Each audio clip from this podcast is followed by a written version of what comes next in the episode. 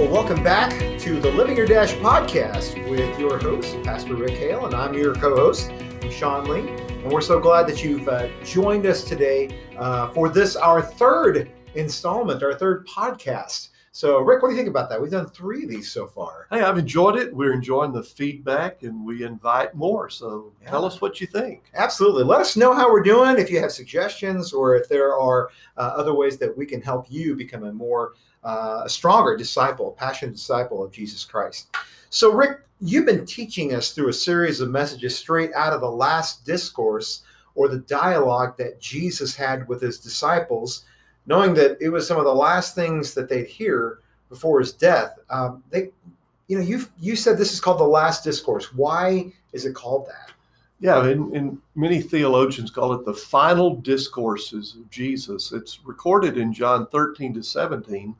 These are the actual words of Jesus spoken to his 12 apostles in the upper room hours before he went to the cross. Mm, wow. So that, I mean, I mean, that must have been so important. Obviously, it's a very long section, isn't it? It is. It is. And that's why I call it uh, uh this whole series, Don't Forget. Right. This is Jesus saying, guys, whatever you do, don't forget. These are his last minute instructions that they must remember if they're going to succeed in the future. And the one thing that you looked at, or the what you focused on this past Sunday, was don't forget to pray. Now, you said something interesting, um, and I don't know what people think about this. You said there is a big difference between knowing about Jesus and knowing Jesus that Jesus wants us to know wants us to know him.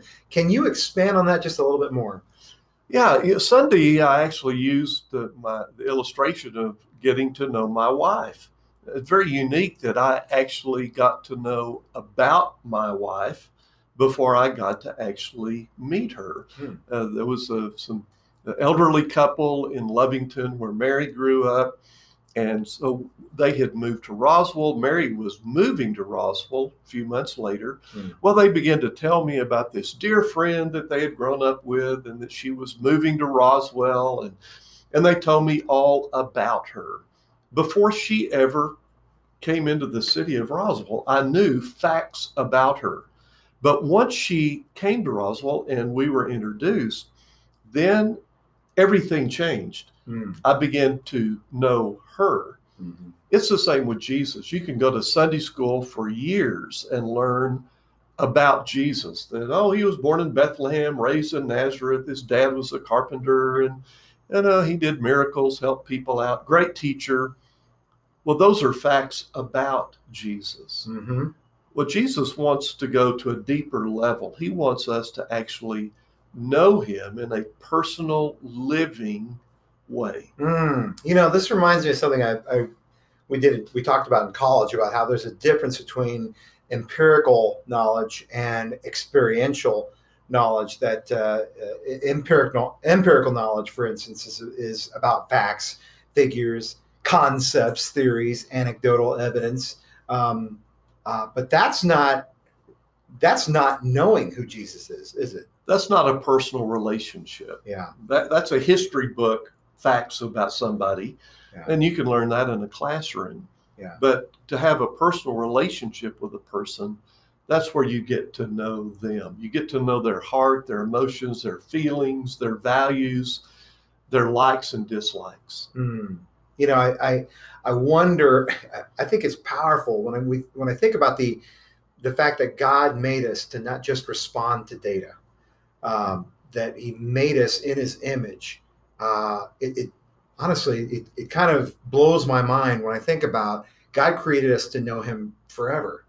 Um, there's nothing else, as far as I know, and maybe maybe just because the Bible didn't talk about it, but there's nothing else in all creation except humans that have an eternal existence. Uh, to know Him, that's amazing. Well, and the fact that the Creator of the universe knows your name and knows all about you and still likes you. yeah. And really wants to know you and yeah. be involved in your daily life, not just on Sunday mornings. Right. Um, you know what what you just said. I mean, there's something that comes to my mind. One of my favorite authors is Dallas Willard, and he was he was uh, quoting somebody else, uh, A.W. Tozer, and and Tozer called it a heresy, uh, a heresy whenever whenever people think that they can just know facts about Jesus and believe that they have a relationship with God, and so. Willard went on to say that uh, it's it's an effect like this, like, as if we're saying, "Well, I'd like a little of your blood, please, but I don't care to be a, your student or have your character. In fact, won't you just excuse me while I get on with my life, and I'll see you in heaven." Uh, that kind of uh, I don't know. There's something about maybe Western Christianity or or contemporary Christianity. There are people. It seems like that's what they want how do you think my wife would have responded if I went to her and proposed marriage and said, Oh, and by the way, I would like to have a personal relationship with you, but only Monday, Wednesday, and Friday?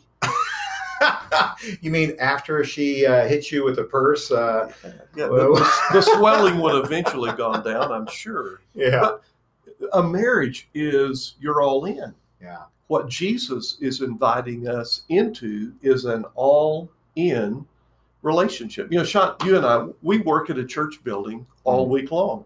There's something that we can confidently tell people listening in to this podcast. Jesus does not live down here at the church building. Right. He doesn't have a cot set up in the back. Yeah. He does not live here. He is not interested in living in church buildings. He is interested in living in the hearts and lives of his people, not just on Sunday morning for an hour, but all week long. Right. I one of my favorite titles uh, that God that Jesus calls himself is that he is Emmanuel, which of course means God, God with, us. God with us. And uh, uh, I think that I think for me a, a pivotal moment of my own walk with Jesus was understanding that that he means to transform every part of my life. And, and I'm, I'm thinking of uh, that Robert Boyd Munger uh, short story. Um, what's it called? My Heart, Christ Home. Yes, my heart. little book. Yeah, um, and I love the fact that you know Jesus walks into his living room and changes things. Uh, walks into his, uh, um, his his bedroom, changes things, knocks out a wall, but then Jesus says, "I want to talk about that closet upstairs." And and he said, mm, "Lord, I tell you what, you can do anything you want with the rest of this, but that I I don't, I don't want you going to that. Yeah. We all have a closet, and there are skeletons in the closet. And Jesus knows until he deals with those skeletons yeah. that our lives are not going to be everything he created them to be. Yeah. The most precious thing I, I, I knew about the Lord was that I, I just needed to be retrained. Uh, that those dead things in the closet, they need to get out of there. I, uh, Jesus set me free from those things. That's what I love about actually CR. Uh, what is CR? CR. Oh yeah, thanks. Uh, CR is Celebrate Recovery. Celebrate Recovery meets every Friday night at six o'clock. I think. Yeah. Yeah. Well, boy, we're gonna we're gonna catch check the web page. Check the web page, right? Uh, but it really is a fantastic discipleship uh, program. Step by even call it steps uh, using the scriptures, uh, using um, small groups and, and testimonies. It's a fantastic venture. We'll have to talk with them soon. Well, what they're learning at Celebrate Recovery is what all of us need to learn. Let Jesus escape the church building and let him invade your daily life. Um, Sean, I'm just thinking what what radically changed my life was when I invited Christ to come into my life all week long and basically began a what I would call a daily conversation, mm. just inviting him in. So prayer becomes almost as natural as breathing in and out. Right. So all week long, you invite Jesus into your conflicts, your decisions, your job, your school, your marriage, your family. Mm-hmm. So you just let him invade, invade, invade every room, every area of your life. Okay, so now you're talking about ways to know Jesus better. So that's one prayer, right? Sure. Um, what are some other ways that you might tell our listeners that they can grow in knowing Jesus, not just knowing about him? Uh, one that some people have found very helpful is journaling, putting their thoughts and feelings down on paper. Uh, other people find you know, going on a prayer retreat, even if it's for a one day, just to escape uh, the noise of our world.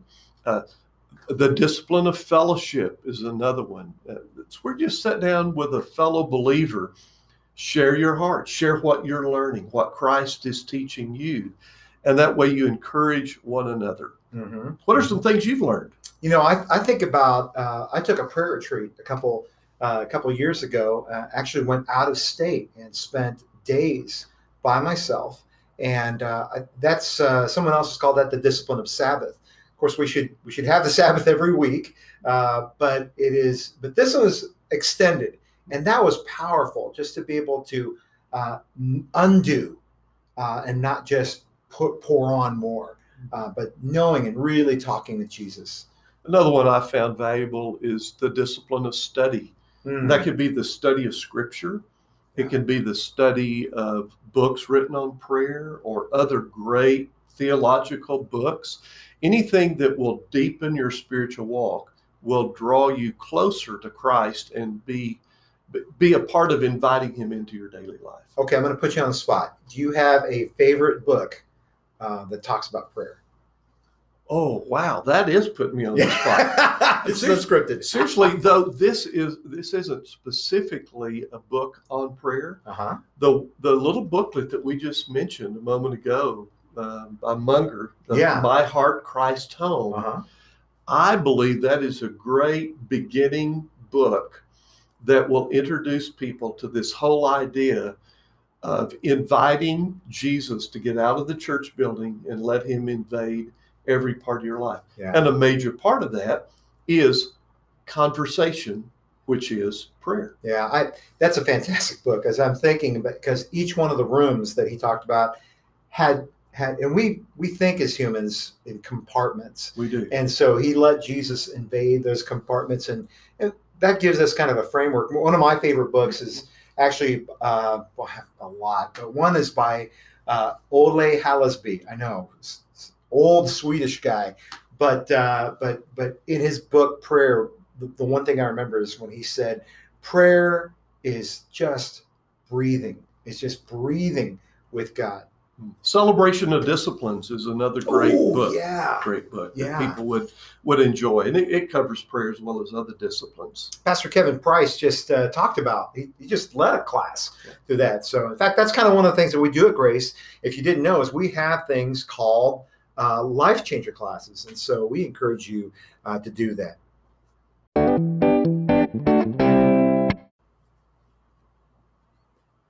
Okay, so Rick, what do we have to look forward to this coming Sunday? Well, we're back in John 17, the final discourses, the very last section of uh, the discourses. And John 17, from beginning to end, is one long prayer of Jesus. And this week, he actually prays for the apostles personally in that upper room. And John, in that prayer, we're introduced to the famous expression. Many of us, most of us, have heard it all our lives. We have no idea where it came from. It came from this prayer in the world, but not of the world. Uh-huh. And Jesus, though, he adds a little twist. We have to learn balance of being in the world, but not of the world, and yet sent into the world. wow. That's what we're going to talk about this Sunday. Oh boy, boy, I'd love to talk about that right now, but we're gonna have to wait till next week. So make sure you tune in. You make sure you turn tune in. All right, uh, something else is coming up. Very important. Well, our fall campaign, Weird, is coming, and it's called Weird because normal isn't working. and it begins October 13th. My guess is people are beginning to see weird t shirts around town, weird yard signs, weird invitation cards. Well, we want everybody to come and be a part. It's going to involve Sunday messages. We're going to all read the book Weird by Craig Groeschel. It's going to be the focus of our small groups. Our goal is to have 50 small groups meeting all over town. And Sean, this is a great time uh, to, to invite a friend to be a part. It, this one is like taking a road trip, Hmm. and road trips are always more fun with a friend. So I would encourage people grab a friend, come and get the resources, and come October 13th, join us in the journey of learning what does it mean to be weird because normal isn't working. Fantastic. Now, uh, the ways that you all can share your weird experiences through uh, social media. Uh, we encourage you, you know, Rick, you talked about the, the, the cards uh, and you begin to pass them out even this past Sunday. I encourage you, we both encourage you, take those cards, pray over them, and just say, Lord, would you please give me somebody today I can give this card to because I want to share the experience with them. But another way uh, is to use social media. So we we all love Facebook, uh, and so we encourage you to to use Facebook to share your experience. And you can even you can go to at Roswell Grace, and uh, you can share your experiences on Facebook and Twitter. Um, another great way is to take pictures and throw them up on Instagram. And now this is a different handle. This is Roswell Grace Church. And uh, we want you to be able to share with your friends and share the experience because, as you said, I love that tagline because normal isn't working. And uh, we need to we need to share with people uh, that they don't have to uh, waste their lives and and, and uh, yeah, self detonate in that way. All right, Rick, anything else you want to mention today? No, we're excited and uh, just be thinking about what weird is going to look like in your life uh, because when you look at the culture today, uh, I don't see it getting any better. Uh, to mm-hmm. me, it's mm-hmm. getting worse. It is broken, and I'm excited to learn from Jesus what uh, what does weird look like in a broken, normal culture. Fantastic. Thanks so much, Rick, for sharing today. And thank you, listeners, for tuning in today. And uh, we pray this has been a blessing to you. Have a great day.